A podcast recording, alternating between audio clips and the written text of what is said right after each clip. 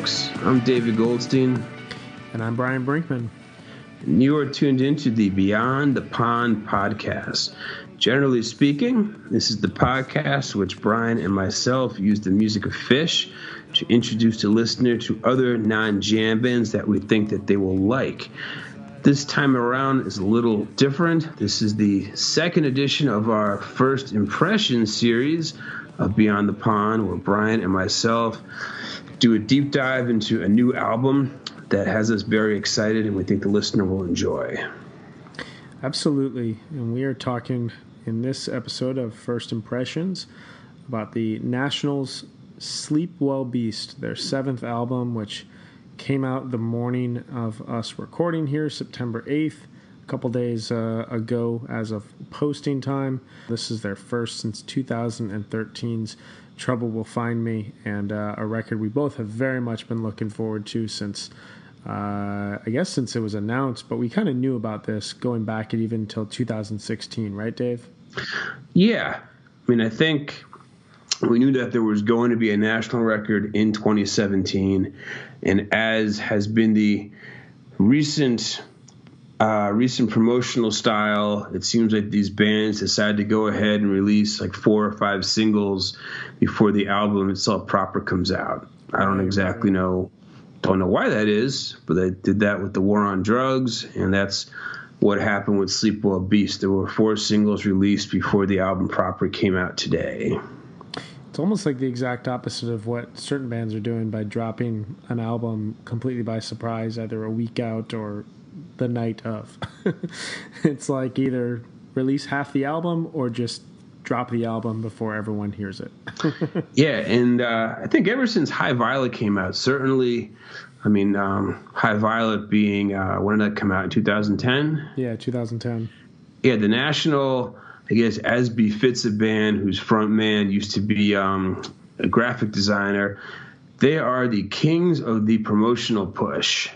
They are. They they really milk it to say with um, lots of interviews with lots of different magazines, single releases, secret shows, live performances, NPR showcases. The packaging on the album itself, if you get the vinyl version, is out of this world. I mean, they really put a lot of effort into the run up. But as opposed to, say, Arcade Fire, it doesn't ever seem annoying. Boy, Arcade Fire just cannot escape abuse on this podcast. No, they can't, and they won't. I definitely agree with you, though. It it uh, I it's it felt especially in the last month or so, six weeks, that I couldn't go onto Facebook without getting some new notification about the national. And um, I was never annoyed by it. I always wanted more information. I always wanted to hear more from the band. You know, I think the first thing I remember hearing about this album um, was in a uh, Matt Berninger interview back in 2000, either 2015 or early 2016, where he said that this was going to be a very mathy record. It was going to be a dancey record. It was going to be very different from all other national albums, and it got me intrigued, and I've been intrigued ever since. And um, Dave, what are your first impressions of the record now that we both have heard it a couple of times? Well, when he says that, it's not going to sound anything like a national album. I think you and I know that was never going to be entirely true Totally. because um, the national, like few bands, they played to their strengths. You kind of know exactly what you're going to get going in, which is very well textured, middle aged, sad bastard music. And it's not a huge surprise, but this is very much a headphones record. I mean, I figure even on vinyl, your stereo won't pick up all the nuance. I got the vinyl It came in yesterday. I put it on my stereo. I said, all right, this sounds like the National. This is obviously very good. And this morning on the way to work, I listened in headphones and I was kind of speechless. Yeah. There's just a world of sonic nuance that you pick up, which is really, really made for headphone listening. And I guess what distinguishes this national record from the others is that this is the one where they really screw around with drum machines, and it seems like they were hitting the vape pen even harder than usual. yeah, you know, um, my first thought, I'm in full agreement with you. It's it's not a total departure, and I don't really know if I'd want a total departure from this band. I really like no. the sound, and no. one thing I like from what they do is.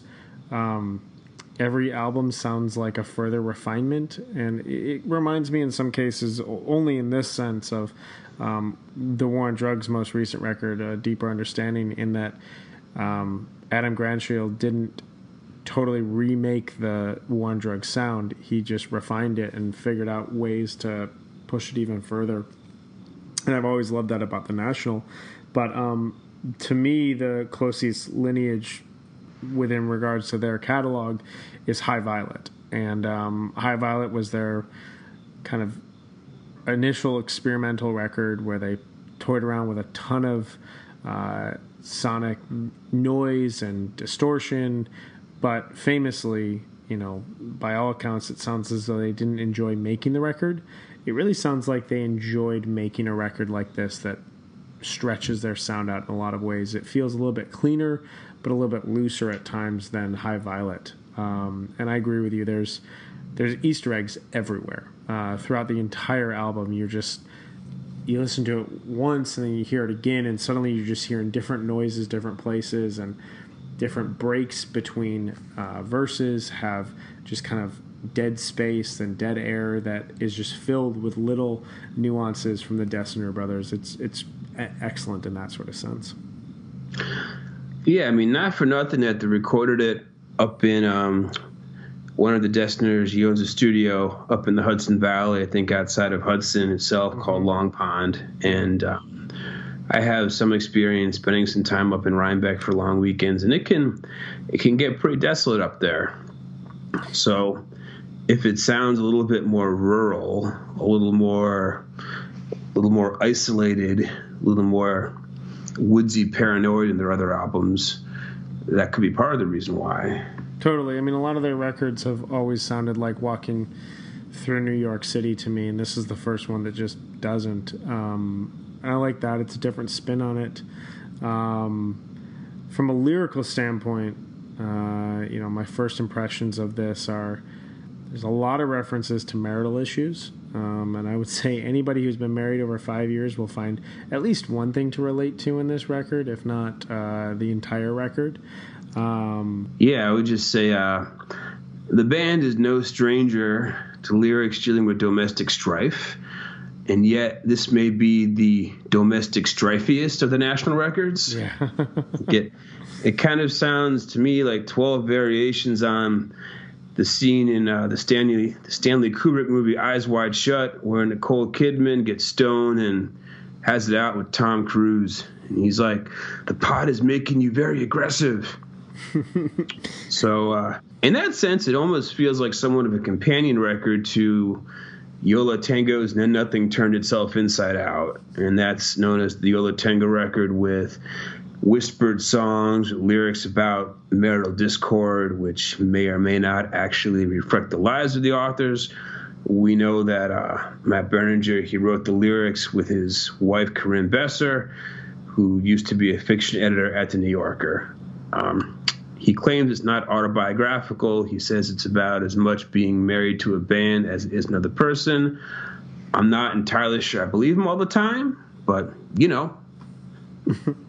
I think I, I can definitely hear the the band aspect of it, but yeah, it's um, it sounds like a lot of very tense ten o'clock on a Tuesday kitchen conversations um, that start somewhere, uh, perhaps about dirty dishes left in the sink, and suddenly lead to three hours later you're still in the middle of a conversation that you don't know where you how you got into it or when you're going to get out of it. yeah, It's- who's gonna make the coffee? I thought you were gonna make the coffee. right, right, right. I don't care who makes the damn coffee. Just do it. well, you know, with that, you know, um, and I remember around the time of High Violet, I think you had mentioned this to me that um, Matt was really nervous about his young kids growing up in the world at that point in time, and the the lyrics were very reflective of just being a young parent. Um, this kind of feels like when you get past the point of worrying about your kids as you know really young kids. There's a lot of drug references in this uh, album that haven't been super apparent in a lot of past National albums.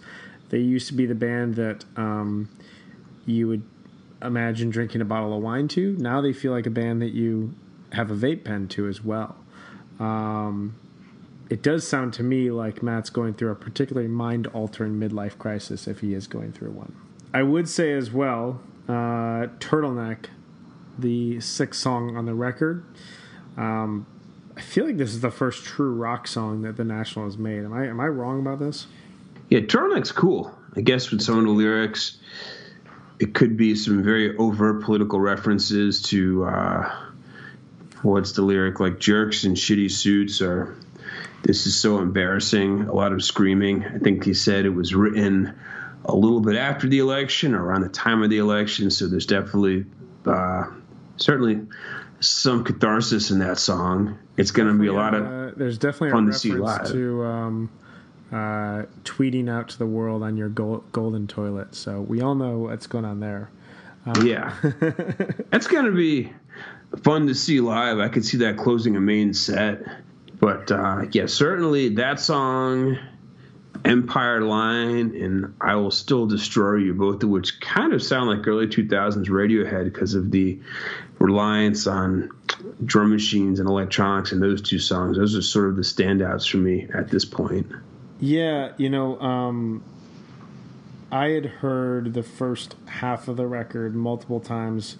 Um, I think when they played the live show in Paris that was on Pitchfork TV back in June, Right. they opened up with the first four tracks of the record. Um, Nobody else will be there.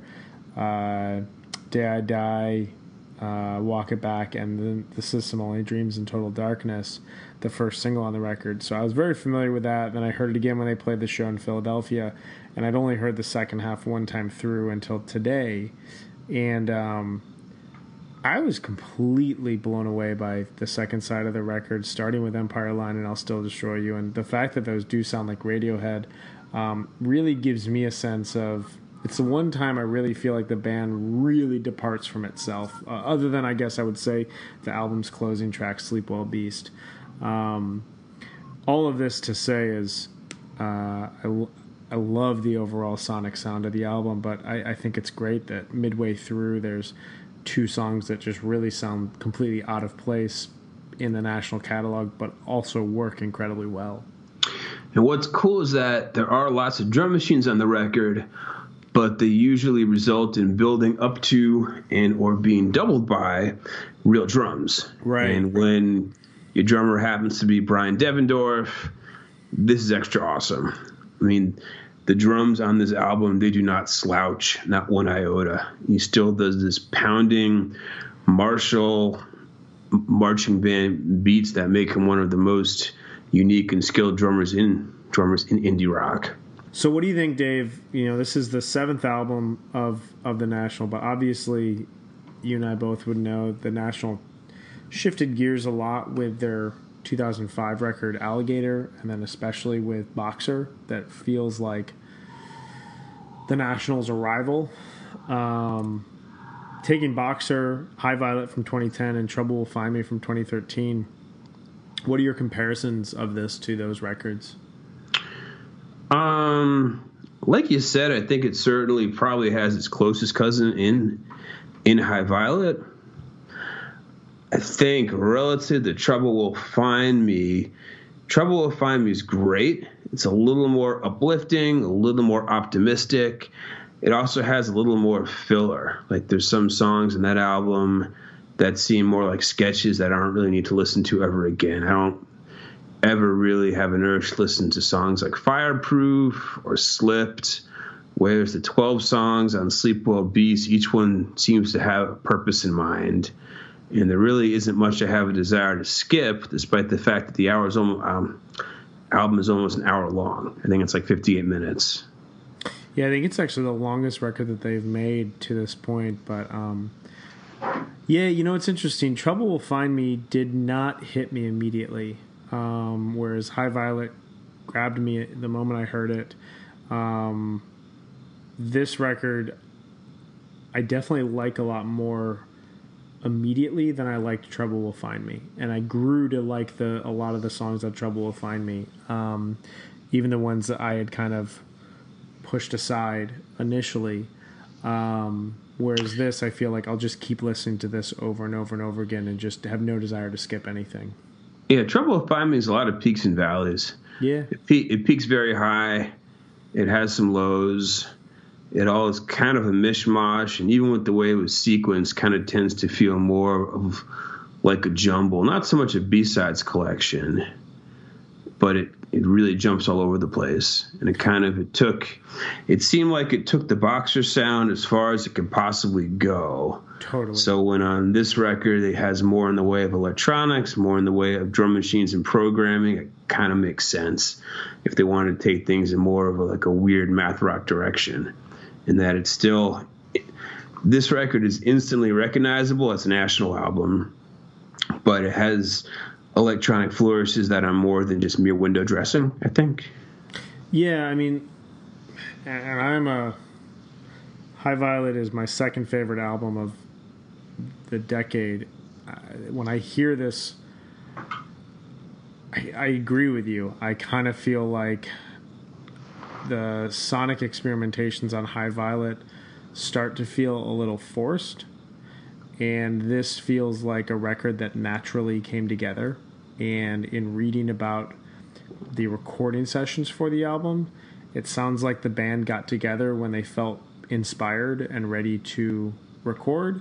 And they spent a bunch of time together, and then they kind of went off and they did their own separate things. And um, Matt recorded a side project. EL VY, Elvi, uh, the Dessingers did uh, you know some producing as well as some. I believe they did one of them did some Broadway work. I think. Um, or some film scores. Uh, they one of them Dead. Yo, yeah, right. Got the Day the Dead compilation. That was incredible. Yeah, so I mean, there's a lot that was going on within the national world between Trouble Will Find Me, which came out in May of 2013, and this. But and, and obviously this record probably took you know there were a lot of time there was a lot of time spent on the record but it definitely feels like they let it just breathe and work itself out rather than like high violet it sounds like there were a lot of hours spent in the studio trying to force something to happen in alternate takes and redos um, that you don't necessarily get from this album and then yeah you can perception from you know first impression of it you can hear the deadlines in High Violet. Right, right, right. What do you have in terms of favorite songs at this point? Can I just say all of side B? Okay. I mean, uh, no. I mean, I think from uh, from initial tracks, I would say just if I could pick two, uh, the opening track, "Nobody Else Will Be There." I loved the live version of it, um, but I love the studio version that much more. Um, the noise that kind of crackles as the record starts, and um, similar to your comparison to and then nothing turned itself out or it turned itself inside out um, nobody else will be there has a feel to every day and just right. a slow slow build like this is a nighttime record. With a drum machine augmented by the drum machine. So i would say that and and i'll still destroy you are the first two tracks that have really just leveled me. I would say my current favorite's probably Empire Line, just because it sounds like it's got these like like the I think what it sounds like vibraphones, almost like calling out in Morse code. The build is incredible. The way it incorporates the electronic pulses into the Bryan Devendorf drums and just takes off like a rocket. That song is amazing. Can't you find a way?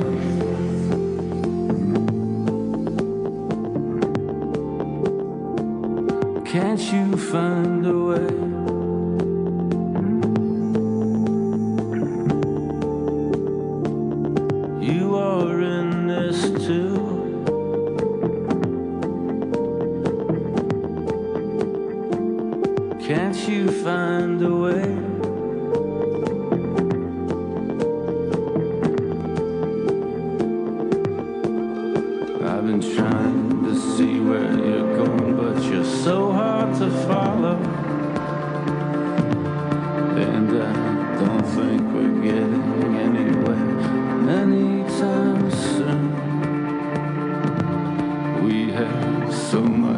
Cover, I don't know what I'm expecting.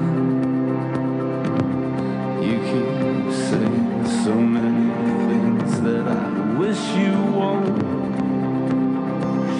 Can't you find a way?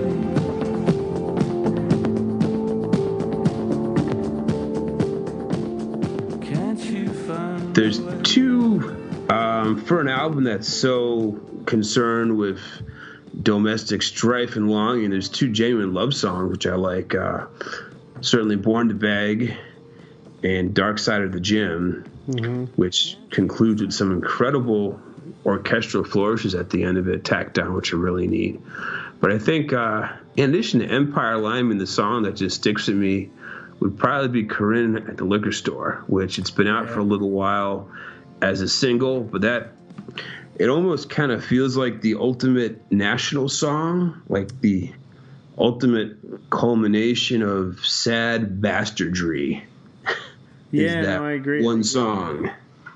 Well, there's like Just- a line that you can draw from, um, well, definitely Pink Rabbits to Carin at the liquor store. That, It's very Pink Rabbits. It's like a better version of Pink Rabbits. so, you know, we are getting to that point where still a ways away from the year's end, but um, starting to formulate our big year end list. Where where does this rank for you in your overall 2017 list at this point? I mean, the National are one of my favorite bands. So far, this it meets my expectations that it does everything I want in a new national record. So yeah, I mean, this would be in my top five at this point. I mean, probably the top three would be this, The War on Drugs, and Luke Elliott, who I think I mentioned in the last full episode, Beyond the Pond. That's moved into your top three. That's impressive. Oh, he's great. That's a great album.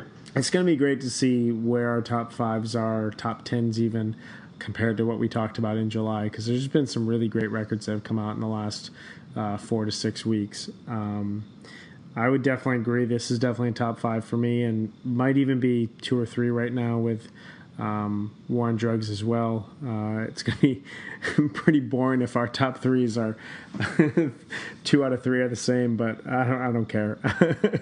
um, I need more time with both just to like see where they're at. But I mean, same with you. One of my favorite bands. This lives up to all of my expectations, and you know, in some ways. Um, as much as it sounds like the National, it kind of allows you to reimagine who the National are and who they could be, and um, it feels to me like it really extends what they're capable of for the next album cycle or the one after. So, in brief, why should people listen to this record? So, my thought on this is the National speak to a very specific fear that's very postmodern, very professional, and more than likely someone who is a young new parent or uh, uh, has, is in a very serious relationship. And uh, many of our listeners are these exact type of people. Um, this is a record that speaks to a lot of my friends. This is a record that speaks to a lot of people I know from a lyrical standpoint. Um, and I would say even more than that, um, Matt Berninger's his baritone lyricism is uh, really the centerpiece of the band in a lot of cases. It's what you hear first. It's what you really follow throughout songs. But you know, the thing that drew me into the National initially was the fact that it's a band filled with four of the smartest creative musicians in indie rock, and they really fill out stru- song structures with true, true sonic experimentation that comes from a very knowledgeable place, but also a very creative place. Um, and they consistently work to inject their songs with very nuanced noise that's not very overwhelming. It forces you to listen harder um, and really just adding kind of ideas filtered in and out of a song that keeps you wanting to come back for more and keeps you hearing a song in a completely new way. Um, you know, for for anyone who enjoys truly listening to a record on repeat, uh, in an effort to soak in all the themes, all the ideas, to really grasp what the record is spe- saying to them who likes listening to a record where the first time they hear it, they're like, I know I like this, but I don't exactly know why I like this. And then you just keep hearing it over and over and over again. Um, the National is a band for you, and Sleep Well Beast would be a really quick route to that. I, I think it'd be a great entry point for a lot of people to get into the National. Yeah. Um, I guess like the War on Drugs, although the two bands sound nothing alike, these guys are really studio alchemists. Totally which I really dig. I mean, their strength is, like you kind of hinted at, really adult sounding, sad bastard music involving relationships, involving families, just, you know, sort of real people with real problems, albeit, I guess, first world problems.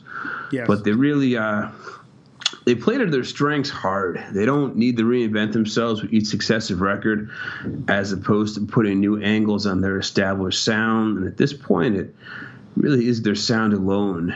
And you know, I guess one could almost say that them working within the singular sound, it's comfort food. But unlike, say, bands like Spoon or the New Pornographers, whose certainly fan bases overlap with national fan base, and they largely operate from album to album within their own sound. I mean, nothing about the National is particularly comforting mm-hmm. because it's still paranoid, somewhat discomforting sound, especially on this album. But it's also extremely addictive. Right, right. National's never really gonna be a band you're gonna put on a party and be like, dude, you gotta hear this. Maybe dinner party.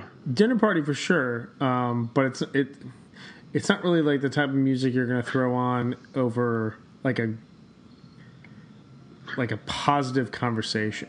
no, you know, you could put on like the latest Spoon, like Hot Thoughts, or the latest New Pornographers. It's upbeat, it's catchy.